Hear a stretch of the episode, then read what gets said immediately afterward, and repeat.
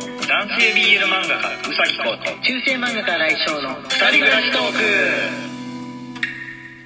はい、はい。えー、今日あれ今日って金曜日だっけ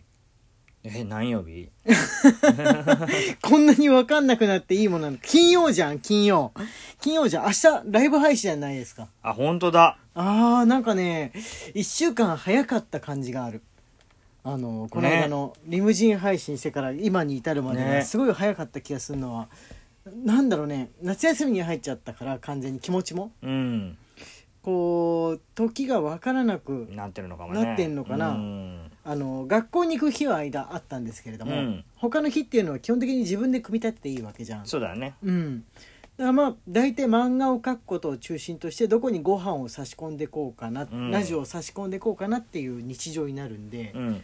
多分時が分かんなく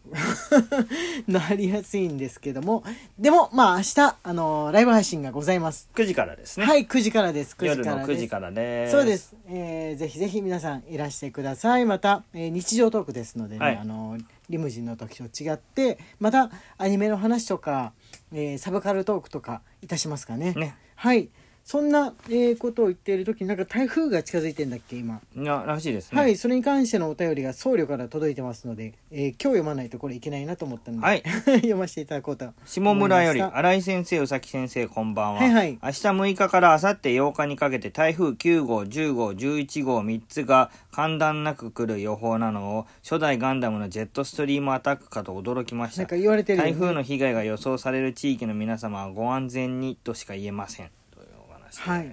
ねツイッターでねジェットストリームアタックがあのトレンドみたいにあ、そうなんだ。この画像がねこう3連星として近寄ってきているのえが流れてんですけど、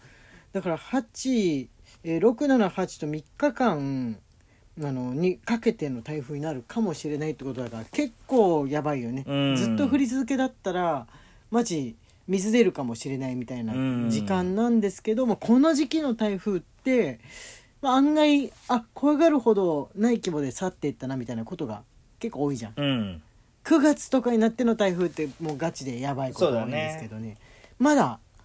まだ大丈夫なんじゃないかなと思いつつも、うんただ3つ連続だからちょっとだだいぶ用心してそうだねいかないといけないんですけどもね名古屋どうなんだろう通るルートとかまだあんまり見てないんだけど名古屋ね、大体通るルートって言われててもね、それるんですよ。案外ねそうなん東だよ海っねてそれるんですよ。うん不思議と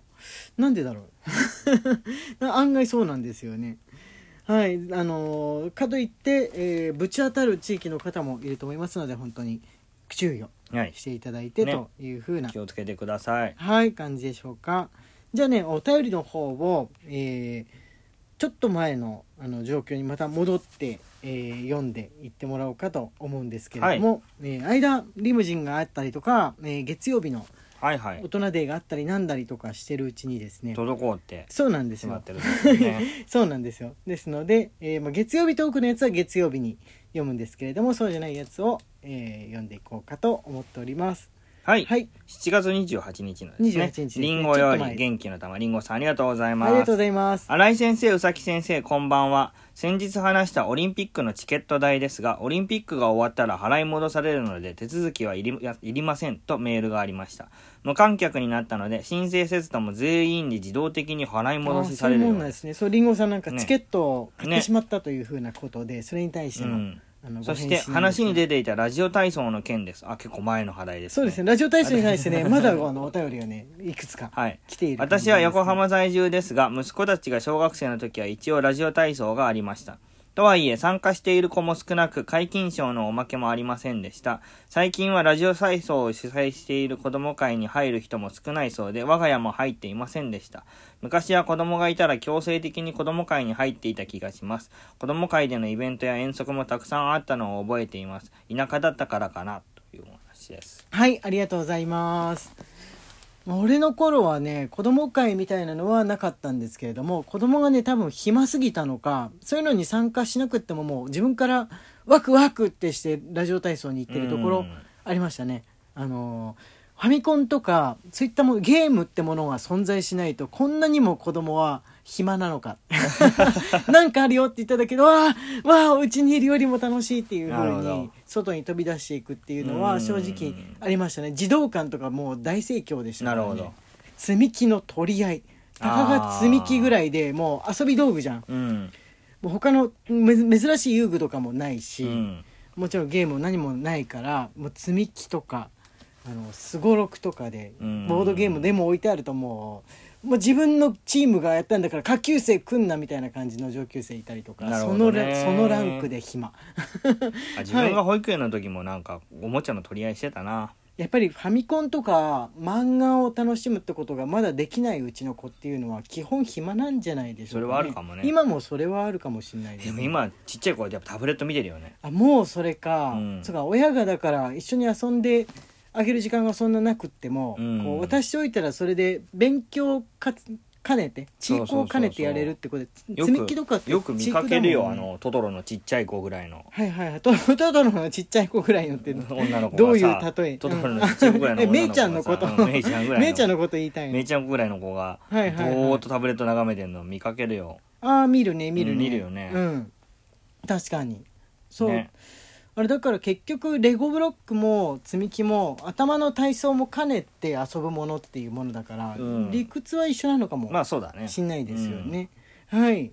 えということであの、ね、ラジオ体操に対して、ね、他の方からもお手お便り来てますので、はいそれも読んでみてください。シフォンさんよりはい、ラジオ体操この数年で随分変わりましたそうなんだ最初は夏休み開始直後とお盆を挟んで始業式前の1週間ずつくらい地域の公園2カ所でそれぞれ行い毎回ハンコを押してもらった後に駄菓子をもらえていましたそれはあれなんだよ子供会の同負じ担が大きいと公園が1箇所になりおやつが最終日のみになり始業式前の数日のみになり今年はなしへー花火とクオカードがくわ配られました、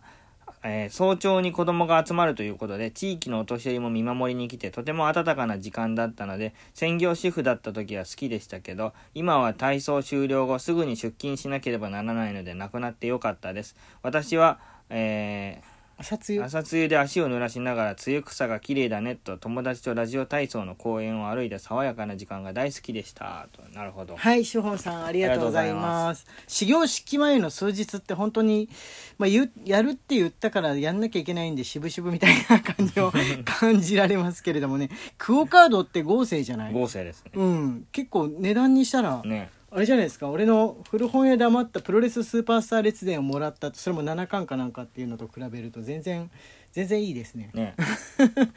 シャープペンシルだけとかいう風なところもね結構あったあったと思いましたけど、もう俺の頃結構シャープペンシルまだ珍しくて、うんちょっと高価な感じのイメージがあったから羨ましいなとか思ったんですがあそっか子供会やっぱあるんですねそねして働いている親御さんからしたら結構うわあ大変っていう風ないやー負感じ担だよあでもうちの親も働いてたな働いてたけど俺ラジオ体操どうしてたんだっけーな、うーん夏休みの間あおばあちゃん家におばあちゃん家に預けられてたわ俺思い出したあそそのまんまおばあちゃん家行ってなるたほどそうそうそうあの近くにおばあちゃんおじいちゃんがーうん住んでたんで、だから働くうちの親にしてみれば、まあ、ラッキーな環境というかうんそのもう忙しい時だとそのまんまご飯とかもおばあちゃんに任してっていう正直子供の頃からララジオ体操を家で個人個人でやればよくないと思ううんいやあれでもね友達に会ったりとかっていうのはなんか楽しかったんだよああねなるほどうねん、イレギュラーな時間に会うっていううんのが考えてみればなんで楽しかったんだろう今思うとね分かんないです 今思うといや暇だったんだと思うよ俺、うん100%もし起きてすぐにポチってボタンを押してやれるファミコンとかたとえスーパーマリオの一番最初のやつでもあったらそっちの方が楽しい、まあそうだろうねそっちの方がいい、うん運動も指先でするからいいですみたいに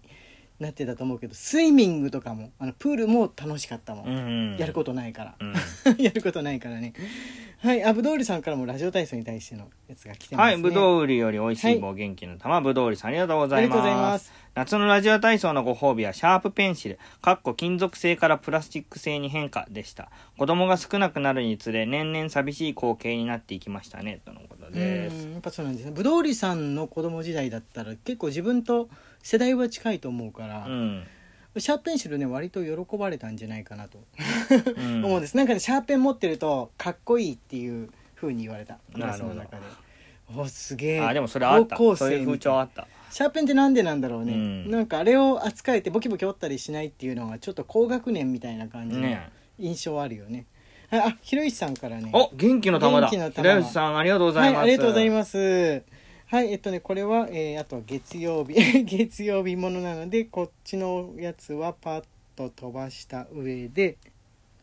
はい、えっとね、あの、ギフト、あの、文書なしのね、ギフトが、よく見たら、いくつか、こう、連続で28日あたりの地域にえー来てますので、ちょっと読んでいってみてもらおうと7思います。月28日ですね。そうですね。パッチーさんより美味しい棒一本いただいております。あはいあとコーヒービトも一緒にいただいてコーヒービトもありがとうござおりますいます。なべべさんよりコーヒービトをいただいておりまはすい。ともちーさんより元気の玉いただいております。はいあとなんかニコニコニコニコ笑顔マークですね。で、シフォンさんマイナス1.0。まあ1.0これ7月28日。 28日美味しい棒、あなんコかみんなーヒービトを28いただいております。はいゆきみさんより元気の玉、美味しい棒を。もう一つ、ゆあそきうですねみさんよゆきみりさんから美味しい棒とコーヒービトをいただいております。はい、ありがとうございありがとうございま。ますす。こう一気にこうまとまるときはおまとまってね。いただいているという風な感じなんですけど、この同じ日に差し入れがバーッと